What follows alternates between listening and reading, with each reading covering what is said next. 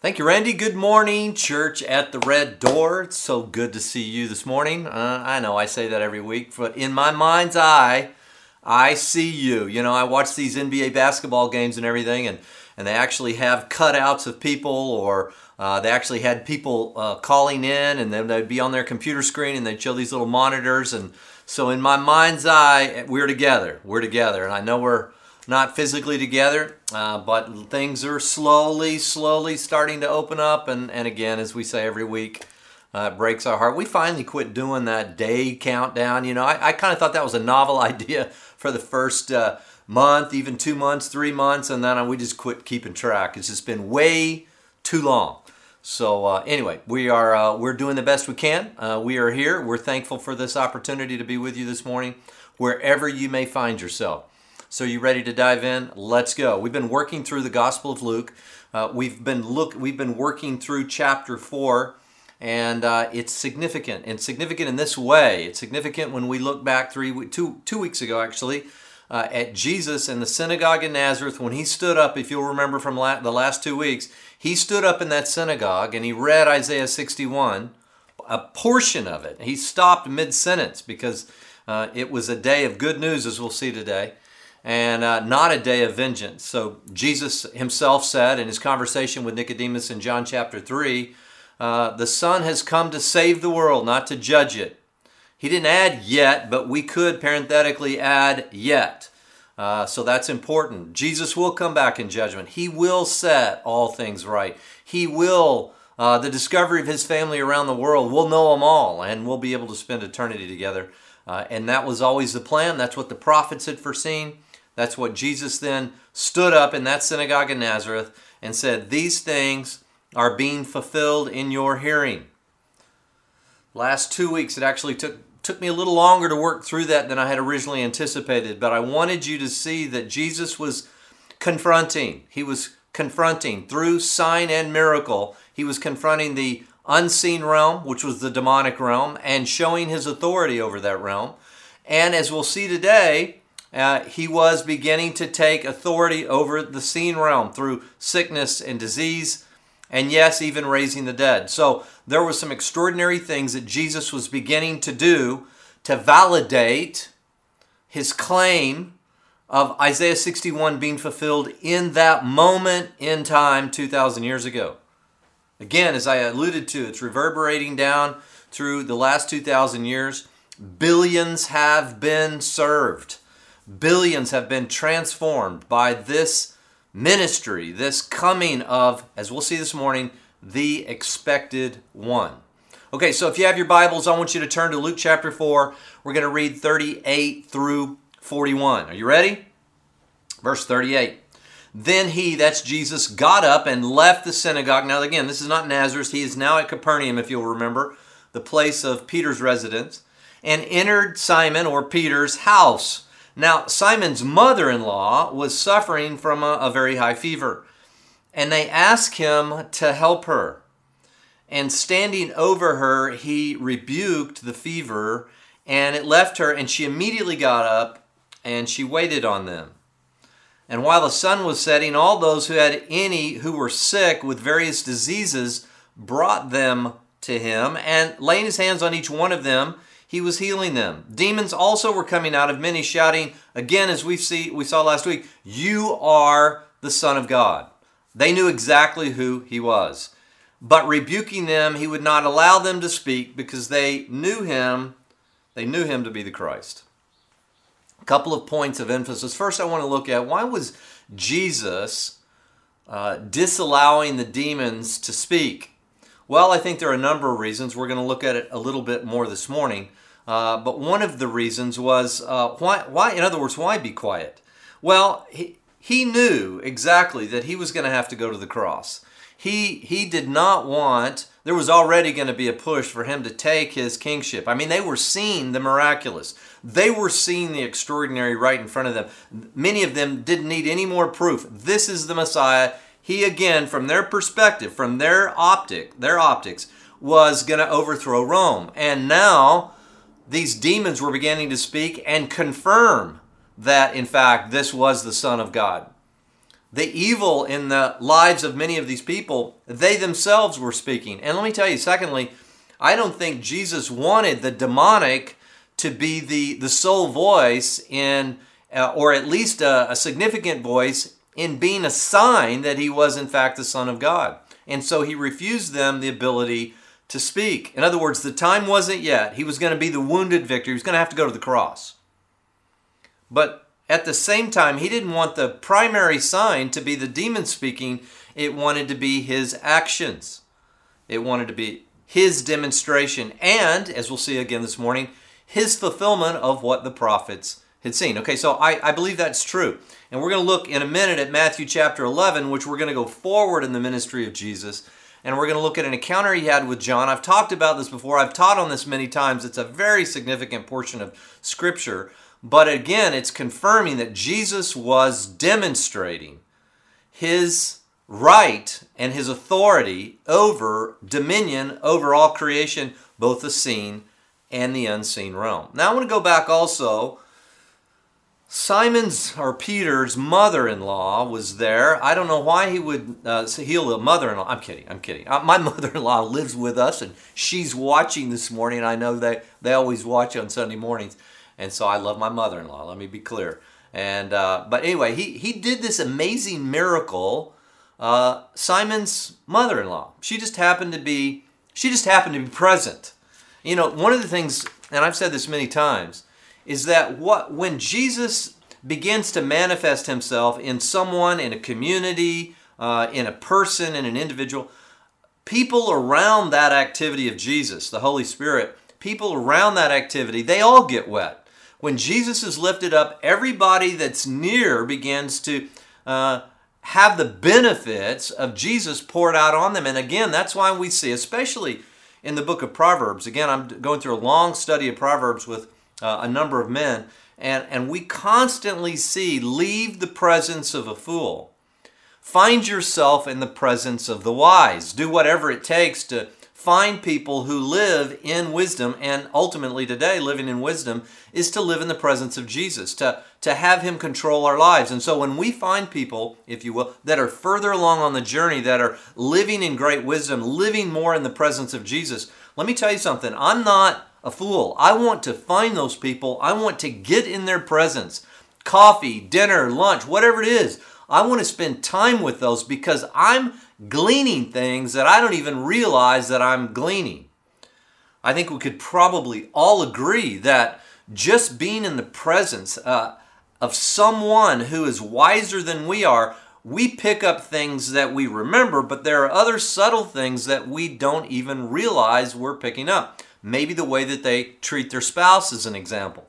Uh, they're just the way their marriage, the way they encounter other people and their priorities, their ability to love. I, I happened to uh, crawl into bed last night and Laura had to have the TV on a little bit and she was watching the story on Mr. Rogers. You know, the, there was a, uh, a movie made on Mr. Rogers' life and it was, and it was just his, his ability to care. He would go in and he would ask specific questions about people and their children and was insightful and not not aware of his own celebrity really at all. He was just so humble and and it really was a picture of this of this man in real life. And uh, it was a fascinating insight into the simplicity of watching someone else demonstrate the love of Jesus. Very much what we see here. Jesus was healing everyone. Everyone was brought to him. He was healed. It shows that our God has great compassion down to the individual. It's not that just God loves America or God loves Europe or God loves Africa. No, or God loves the world. He certainly does. But He also loves the individual. And when I'm around people that are aware, constantly aware, have an awareness, in other words, and we're going to look at this a little bit more next week. Don't just go through the line uh, uh, with a cashier and see that person as an ATM, but there's a soul back there. There's someone, a living, vibrant soul there, and we, we encounter them. We can look them in the eye. We can, we can care about them, may even anticipate Jesus speaking to our heart some way that we might be able to give them an encouraging word or whatever, a demonstration of love. When we're around those people that are sensitive to that, it spills out on us. And in this case, it was actually a direct physical healing uh, Simon Peter's mother in law was healed. But when we're around people, we grow again in wisdom just by observation, interpersonal relationship, marriage, finances, just watching how people deal with their finances. All these things are a function of living in the presence of Jesus through the wise, through those who have adopted his lifestyle, through those who have become essentially apprentices of Jesus. And that's important for us to see. So, again, that's just a quick observation. Uh, Simon, having now reached out, decided to follow Jesus, being in his presence, and those in, in Simon's family, uh, his mother in law in this case, were healed. And then also, one last observation when she was healed, what happened? As we saw last week, there was an immediate response to that. There wasn't just, oh, thank you, and, uh, and leaving. You'll remember the story uh, that, uh, of the 10 lepers, and all 10 were healed, and nine, you know, skipped down the road, and one, it was only one that came back and, you know, fell down and said, thank you for healing me. Uh, there's a tendency to do that, but very often when people are touched deeply by Jesus, there's an immediate desire to to serve, to lift him up, to glorify him, to worship him.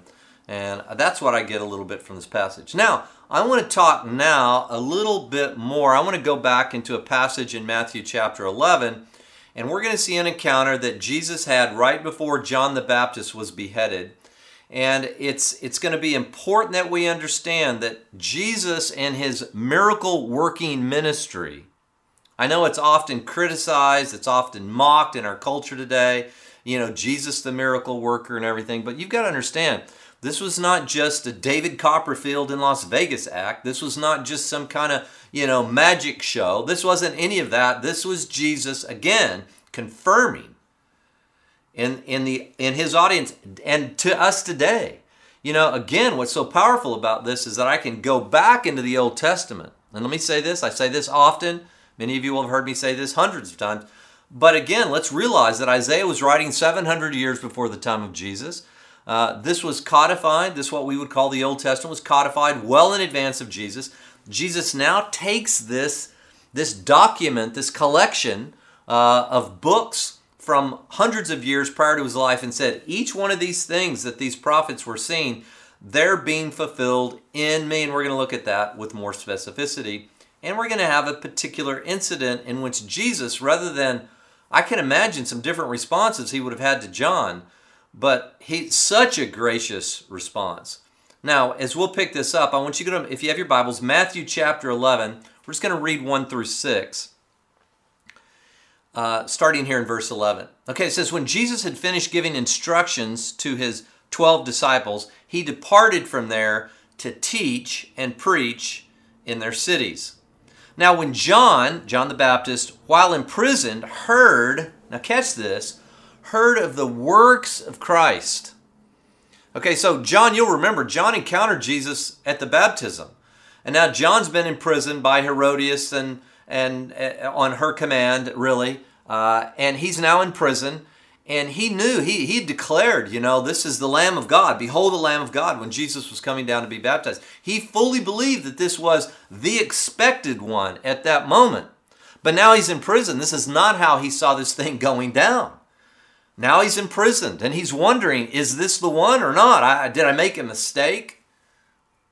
I mean you can imagine this uh, this crisis that was going on in his life. Did i am i being imprisoned for something that's not in fact even going to happen. And yet in prison, he's hearing about, again, the works of Christ. What are those works? His taking authority over the unseen realm, the demonic, and his the miracles that he's beginning to perform in, in amazing ways. And he's hearing about this. So John sent word by his disciples and said to him, by his disciples, meaning John's disciples, said to him, Are you the expected one? Or shall we look for someone else? What did he mean by the expected one? Are you the one that all the prophets have foreseen? Or are you the one who's going to redeem Israel, restore Israel, bring Israel back into their proper position in the world? That was his perspective. Are you the expected one? Now, again, I don't think John fully fathomed that this was, in fact, the wounded victor even though he said, Behold the Lamb of God, I believe that was under the powerful inspiration of the Holy Spirit. I don't know that John fully understood that this messianic figure would also be the suffering victor, the wounded victor, if you will. Are you the expected one, or should we look for someone else? And Jesus answered and said to them, Go and report to John. You go back to John. Now, my my response, you know, I think about interpersonal relationships. Had I had someone so close to me, I mean, they, they grew up in and around one another. I mean, you know, Elizabeth and Mary, I mean, they were they were a few months apart in terms of their own birth. And now he's calling into question the very identity, the reality of who Jesus was. Was he a phony or not? And Jesus' response is so instructive here. Boy, uh, maybe you're in a relationship right now and maybe you've been uh, falsely accused in some way or something. Jesus' response in such grace is such a picture. I mean, I, I want this. I want to be able to respond like this. This is a great, this is a graphic picture of the graceful response. Jesus could have easily said, "Look, who does John think he is? Go back and tell him he's going to rot in prison." You know, I mean, Jesus knew the fate of John, but listen to Jesus' gracious and wondrous words. Go and report to John what you hear and see. Tell him about the works. And then he says this Jesus answered and said to them, Go and report to John. Now, what? What's going to be the evidence that he is the expected one? Well, the blind are going to receive sight, and, and the lame are going to walk. The lepers are going to be cleansed, and the, the deaf are going to hear. And, well, guess what? The blind are going to receive, excuse me, the lepers and the deaf are going to hear. The dead are going to be, the dead are going to be raised up and the poor. And there's a couple of times that Jesus uh, raised someone from the dead uh, during his ministry, not the least of which was Lazarus. And the poor have the gospel preached to them, and blessed is he who does not take offense or uh, stumble, if you will, stumble over me, stumble or to be, take offense at me he goes on to really lift John back up. You see those that are great in the kingdom. I mean, up until now, John's the greatest in the kingdom, but he was least in the kingdom, and I've gone into quite a bit of teaching on that as well and what that meant. Jesus would, John would be beheaded before the atonement and the outpouring of the Holy Spirit. But John, to this point, Jesus is lifting up in such a profound way. Not only does he not only criticize and take John to task, he actually lifts him up and commends him before uh, the, the disciples here, John's disciples, and his as well, as we can see, because uh, Luke is uh, writing this from the hand of one of the disciples, from the insights of one of the disciples. So, what we're seeing here, folks, is a is something extraordinary. Jesus is saying, "Tell John." Don't argue. Don't say, How are you? How could you feel this way? I can't believe after all the years we've known one another, after all the times we've skipped stones across the Galilee or whatever, you know. I mean, I can't believe, you know, it wasn't this. He said, just go tell him. And then he begins to quote these various things. He, he goes into three primary uh, categories. Tell him that the good news is being proclaimed. Tell him that people are being raised from the dead, and tell him people are being healed. Diseases are being eliminated. The deaf, the blind, the lame, uh, a miraculous thing is occurring here. What Jesus is doing, whether you're aware of it or not, is he's taking kind of a compilation of a number of places, Isaiah most, most specifically, had seen in advance, hundreds of years in advance, that would occur. Now, this is, gets a little complex in terms of breaking this down because sometimes people would say, well, this was for the immediate fulfillment in Israel, or this was for the future fulfillment in Israel. And in our place and time, uh, some of these things are actually occurring even in our lifetime. We, we as a church are well aware of the spiritual revolution that's happening in Jesus in the, in the Middle East and more specifically even in Israel. And so many Jewish people are coming to believe in Jesus as the expected one for very good reason. And our association with Israel College of the Bible and other things are really bearing that out. So sometimes when you go back to Isaiah's prophecies, there's movement. There's judgment in this chapter, and then there's this glorious picture of the future. And then there's this, and then there's more judgment, and then there's something specifically applying to Israel in that moment in time, whether that be under King Hezekiah or otherwise. Some then point to a distant future, and they seem not only to incorporate Israel, but they seem, some of these prophecies seem clearly to incorporate all of mankind. And so sometimes it's a little hard to dissect, but Jesus just begins to pick out of their own, and you can interpret them any way you want. And is it relating to Israel or the future or the church as a whole? But the point is, Jesus begins to selectively pick all these things out in these various passages, and we're going to look at a few of them this morning and saying these are all being fulfilled. This is the explanation. This is what Isaiah was seeing, and you can tell John that these things are occurring. Again, the gospel is being preached, the dead are being raised.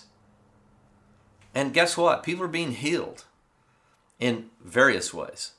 Uh, not the least of which, which we've just seen, uh, Peter's mother in law was healed of a high fever. So, some things that may, uh, she might have overcome that in just a day or so. Uh, but other things that were very profound and meaningful, all the way to the raising of the dead. Now, again, this is proof that he was, in John's words, the expected one. Let's go back now in Isaiah and check some of this out. Let me tell you something. Let's stop for a second. I, I don't know about you, but when I go back, and I alluded to this last week, when I think about the ministry and the life of Jesus, what, what do you Mm, put out in your future right now as a hope. Maybe you want to sell a business, or maybe you've got your house up for sale. And if you could sell your house, well, you could move to somewhere that's really going to make you, you know, happy. If I could just get here, we'll be really happy. You know, or maybe you're well, a windfall's around the corner, or maybe you're just desiring that you know one of your kids or grandkids or somebody gets married, or maybe you're wanting to get married. And if I can just get married, let me tell you something. All those fall so far short of this moment in human history. What we're talking about is the seminal moment. As followers of Jesus, as believers that he was the expected one, this should be more engaging, uh, more exciting, more uh, mind boggling, uh, much more something to hold on to than the temporal things of this world. Let's let's refocus this morning and understand the gravity of this encounter that Jesus is having with mankind. And again, now what Isaiah was seeing, and then Jesus saying, Look, this is all being confirmed. This is all being fulfilled right now. Can you see it? Can you hear it? It's happening now. Uh, even as the prophet Isaiah had seen in Isaiah 29. Something so wondrous, you wouldn't even believe it if you saw it. I mean, this is what Isaiah was seeing. Let me tell you something. We're looking back 2,000 years to Jesus' you know, three and a half year or so ministry. But again, that ministry continues in our day. Continues. Is it continuing in your heart this morning? Does this get you more excited than any other thing on this world? It should, because it has promise not only for this life, but for all of eternity, your soul. Okay, so let's go to Isaiah 61. Again, this is what Jesus had stood up to proclaim. If you'll remember, he stood up and parted. Verse 2 says, to proclaim the favorable year of the Lord. And then he stopped. And then it says, "On the day of vengeance of our God, to comfort all who mourn. Well, he didn't include the day of vengeance. So we want to know is this the day? Is this the favorable year of the Lord? It's a picture in an overarching way of the glorious news, which is all what all, that gospel really means. This is the news. Okay, now let's go back to, I just alluded to it, Isaiah chapter 29, verses 18 and 19. And in fact, I'm going to go back. I'm going to I'm going to do something here real quick. I want to I want to go back and look Isaiah 29. I just alluded to it, but I just want you to have this in your in your head.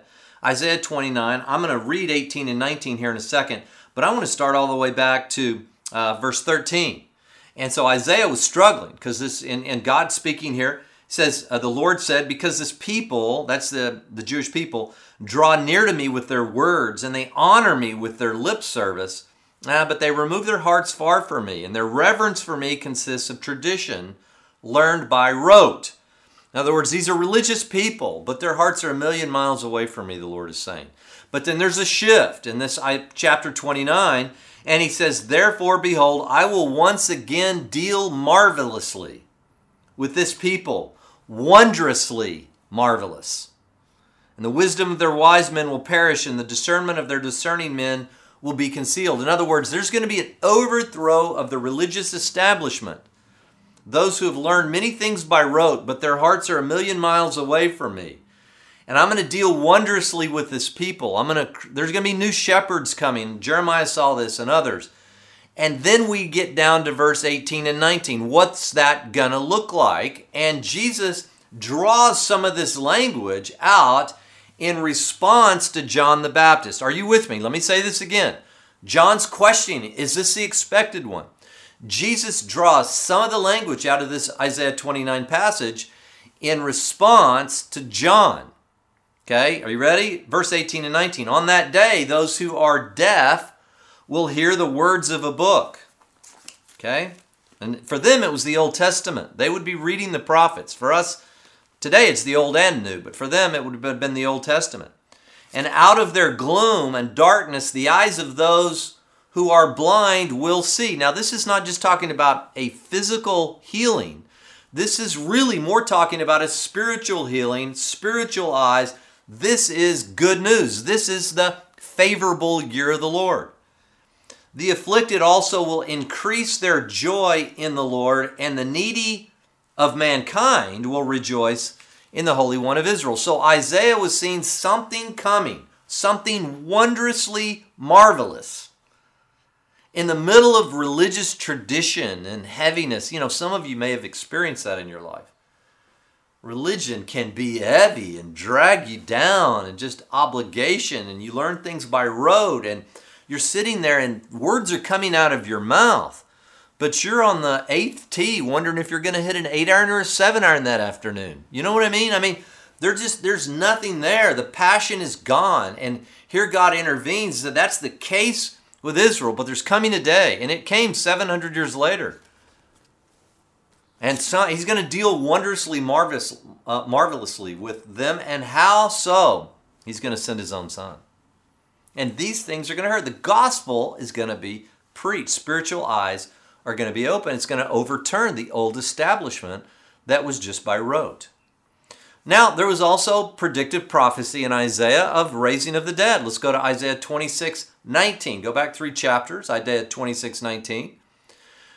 Here again, I won't go into the full context, we don't have time, but here's the prophecy Your dead will live, their corpses will rise. I mean, you could take this figuratively or spiritually or whatever, but I, I, think this is really a picture of raising the dead, which Jesus clearly did during his ministry. You who lie in the dust, awake and shout for joy, for your dew is as the dew of the dawn, and the earth will give birth to the departed spirits. Now, ultimately, this is a picture of the total resurrection at the end of time. But it's also something that Jesus, taking a future reality, is bringing into the present to confirm that, yes, he was the expected one powerful. Yes, there will be a resurrection. Let's stop for a minute. You may be online or wherever, and you go, I still don't know if I can really believe that there's life after death. When I breathe my last, is it over? Is it done? Have you kind of held to a religious tradition, but deep down you're still a hold to a materialistic worldview that all we really have is what we can see, taste, touch, and feel. And when we put somebody in the ground, it's over. There's no more them. There's no soul or spirit. It's just all a fabrication of man's desire to go beyond this life. Maybe somewhere that's a something that holds you. Now Jesus is entering the stream of humanity, harking back again to Isaiah's prophecy and say, Isaiah wasn't just dreaming. In fact, I'm going to show you I'm going to give you a glimpse of the end of time when everyone will emerge from the dust and some will go into glory, those who've loved Jesus, and other ones will be eternally separated from the very creator and lover of their soul by their own decision. I'm going to bring it into the stream of humanity now, and Jesus did, and he raised people from the dead, as did some others as well. So, this is a fascinating picture of Jesus, again, claiming to be the expected one. And also giving humankind a hope. Again, you'll notice what we've just seen in Isaiah 29. It really was. The needy of mankind will rejoice. Why? Where we're already seeing. Not only was Jesus raising people, Jesus was raised from the dead himself. And, and lastly, I want to talk about again the miraculous. So, again, ta- uh, in talking about the favorable year of the Lord in, in the synagogue in Nazareth, he now is going to respond in part most of what Jesus is alluding to, I think, in Matthew 11 to John's disciples is he's harking back to Isaiah 35. I won't spend too much time here, but I'm going to read through this. I, I, this should get you fired up. This was being fulfilled in their hearing. Isaiah 35 The wilderness and the desert will be glad, and the Arabah will rejoice and blossom like the crocus. It will blossom profusely and rejoice with rejoicing and shout for joy. The glory of Lebanon will be given to it. Now, can this give a future picture of Israel? Well, if you've ever been to Israel, you'll know that the desert is physically and literally blooming. They're filling the world with fruit and flowers. Israel is one of the greatest growers. Great growing climate, drip irrigation system that was really uh, first invented and, and, and prospered there in Israel has gone all over the world. Israel is a thriving desert now. Much of this is happening literally, but it's also beginning to happen spiritually and has been occurring spiritually speaking in the wilderness of many of our lives around the world that are non Jews. They will see the glory of the Lord, the majesty of our God, encourage the exhausted. I hope that's happening to you. Maybe you're just exhausted from this coronavirus or whatever. Be encouraged. Strengthen the feeble. Say to those with an anxious heart, maybe you have an anxious heart today. Take courage. Don't fear. Behold, your God will come with vengeance. The recompense of God will come but he will save you. In other words, there's that picture again in Isaiah seeing a wounded victor, a warrior who will set things right, but also someone who will save. And how did Jesus save? Through being wounded by going to the cross. So again, we get this duality in God coming to earth and both being wounded and taking a, a, uh, a dominion position in the world. Then the eyes of the blind will be opened and the ears of the deaf will be unstopped. The lame will leap like a deer, and the tongue of the mute will shout for joy. Waters will break forth in the wilderness, and the streams of the Arabah. The scorched land will become a pool, and the thirsty ground springs of water, and the haunt of jackals its resting place. Grass becomes reeds and rushes. In other words, things are coming to life. You know, this beautiful picture of life. And a highway will be there, a roadway It'll be called a highway of holiness. Many of you have already entered this highway, and you are walking on this highway. In a very figurative way, you're walking towards Zion or Jerusalem in the presence of God. It was always said, that's where I'm going to put my name.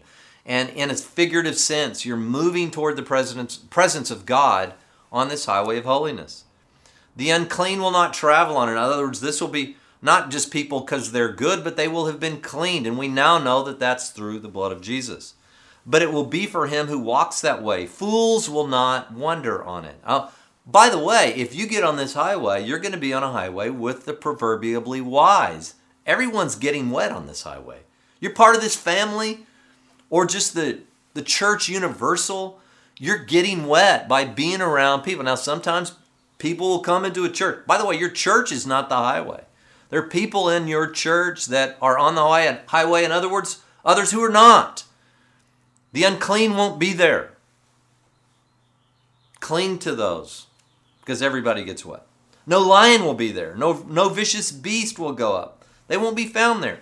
And again, this is a beautiful picture. We see this in Hosea as well. The redeemed. Where is he getting this word, redeemed?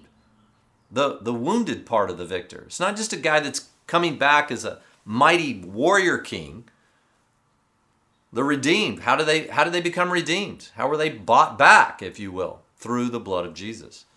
The ransomed of the Lord will return. They will come with joyful shouting to Zion, everlasting joy on their heads. They'll find gladness and joy, and sorrow and sighing will flee away. Now, in this life, we have sorrow. We have sighing, if you will. You know, some of you may have felt that even recently. I, I have over the last few weeks. There have been moments where it's just kind of like, you know, I, it's just so many things kind of got thrown at us for there for a few weeks, and there's a moment you just ah, I'm tired of all these things occurring. There's coming a day when that's going to flee away, and again, that's Jesus coming back to set all things right. So you see what Isaiah is saying, and again, Jesus is drawing some of this language to prove to John the Baptist in prison that, well, I'm the expected one because these things are already beginning to occur. Part of that was his confrontation in the seen realm with the visibly sick with disease an infirmary and even raising the dead. So I hope you can see that. Now, before we finish this morning, I think it's important that I at least touch on this concept, when I say concept, on the reality of healing. Uh, many struggle with this. So there are two camps. We've talked about this at various points. There are two camps in the church today. Some cessationists that say, look, God's God's not doing what he did in the New Testament church because it was for a sign to confirm first Jesus and then the apostolic authority in his in in lieu of Jesus having been raised from the dead and ascending back to the Father. And then there's another camp that say, no, these gifts have not ceased, and it's not just the gift of healing, but it's all many of these other supernatural gifts. They continue today.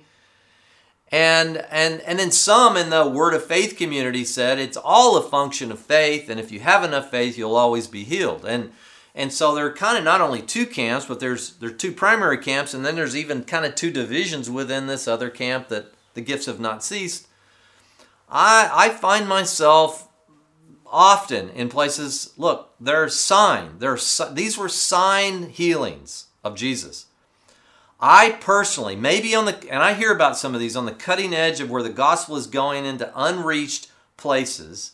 Sometimes the miraculous occurs, the raising of the dead, and, and some very miraculous signs occur at the tip of the point, at the tip of the sword, when the gospel's going into unreached people groups. Now, this is almost being eradicated in, in our very lifetime. There's rare, almost no people group that hasn't been touched by some kind of missionary effort. The globe has become, as we all know through globalization, very small. So there, you know, there's no Columbus going around, you know, sailing across the ocean looking for new land. I mean, we we've got global satellite. We we've got everything we need. We know where the people are. So some of those sign sign healing, sign miracles, raising the dead, etc we don't see so much. So the question is, well, does God not heal anymore? Here's a couple things I know. Here's a couple things I know. Let's go to James chapter 5. This is very much part of the very fabric of Church at the Red Door.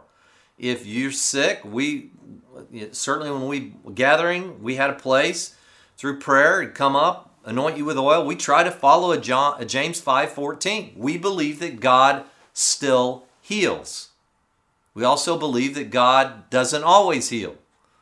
Psalm 139 says very clearly that what? Well, that God knows your inner form, substance, even before there was any of you, and yet your number, your days were numbered on this earth.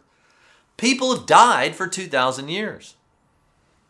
Many believers have died of some kind of disease. Many believers have not been healed. It's not the same kind of sign thing that we see with Jesus here in Simon Peter's house, right? Where everyone came and they were all being healed. Those are that was sign miracles. But James 5:14 says, if anyone among you is sick, then he must call for the elders of the church. They're to pray over him, anoint him with oil in the name of the Lord. He goes on and saying they'll, they'll be made well. Sometimes that occurs, but does it occur every time? Is James 5:14 a promise of a continuation of what Jesus was doing here in Capernaum. And I would say, even in the life of the early church, it wasn't. We get this uh, most clearly in Second Corinthians, excuse me, Second Timothy chapter 4. Listen to what had happened here. If everybody, and certainly this was by the hands of the apostles, they clearly had a different kind of authority than we see today. I've prayed for people and I've seen people be healed. I have. I've seen them be healed. I've seen medical miracles too.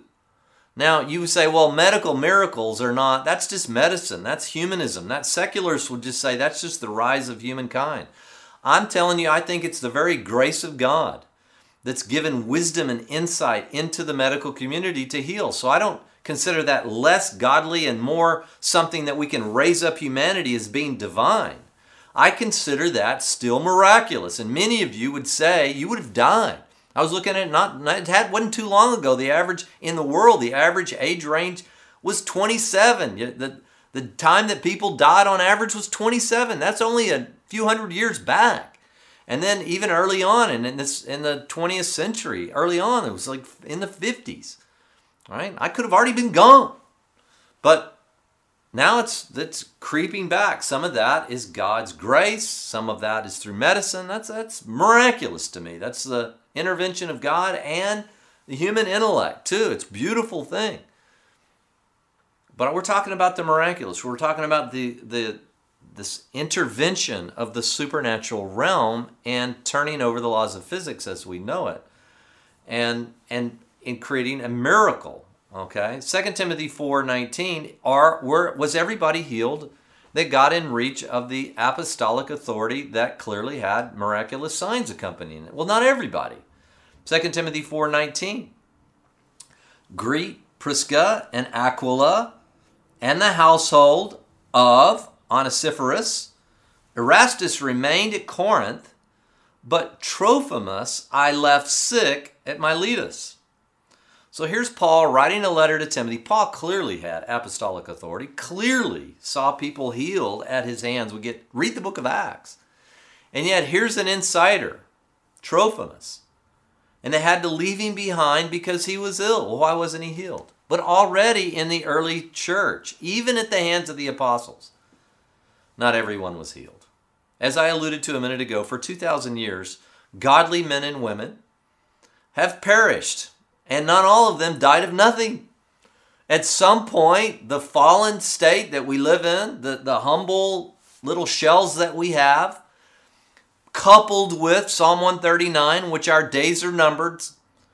Look, these merge and people pass. I mean, this last year, I, I think of precious friends, you know, Lois Landau, many others I won't go into that we prayed for, we believed for. I've talked, I've talked at various points. There's a lot of faith that, you know, things were going to occur, and then they passed.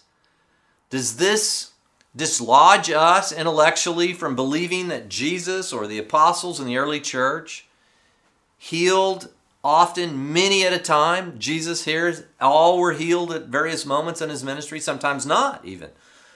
Those were sign miracles. Let's make a distinction between sign miracles and then the grace filled, loving God who's compassionate and long suffering and desires you to accomplish your task on the earth and may keep some of you alive. I know many of you, even this last year, you've been given an extension of life through either medical or miracle or both, or the merger. I, again, as I said, medical is a miracle to me, right? So, what is it? Well, again, I don't, I don't think we're ex, ex, need to experience sign. I don't need proof. If I get sick tomorrow and you hear of my demise, and I'm gone in a month. I have somehow, I may be speaking to you now. I'm not, but I'm, who knows? I might have stage four cancer I'm unaware of, and I may be gone in a month. Don't let, don't you dare let that affect your faith in the veracity of the signs of Jesus and his demonstration of power.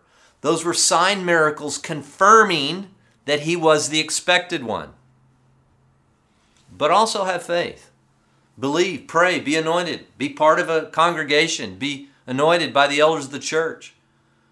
And if your time's not up and God has more of your race for you to run, then He's going to heal you through either medicine or maybe even a supernatural intervention. I've seen both. So I, I, think we need to have a clear, balanced perspective of what it is and what it is not. Healing, I'm not a cessationist. It still exists today. We are to pray, believing that God will heal. And but when he doesn't, that time of that individual was up. It may disappoint us. And I even think in closing here, I even think, you know, Jesus was talking to his disciples and he was talking to Peter. And some of the other disciples were hearing and he told Peter, he said, you know, you're you're going to be bound and taken to a place that you don't want to be taken. And Peter said, Well, what about them? He goes, Don't worry about them. Don't worry about them. You, you, you walk out the path that I've given you, Peter, where however that ends. And they'll walk out the path that they've been ordained before the foundations of the earth, and we can rest in that. So, anyway, I hope that that's been uh, helpful. We're going to move in next week. I'm excited about next week because we're going to talk a little bit about Jesus going away to the mountain. I'm going to talk a little bit about our culture and the just the constant blather through media and our phones and the internet and everything else, and how we too need to remove ourselves. So, and I'm going to give you some very, uh, I think, some meaningful insight, but by some commentators, modern day commentators, about the phone and about the media and about all the other things. And I'm going to encourage you next week as we look at the lifestyle and practices of Jesus. Why? Because, folks, we are too apprentices of Jesus. I love you. Have a great day. Uh, can't wait to see you soon.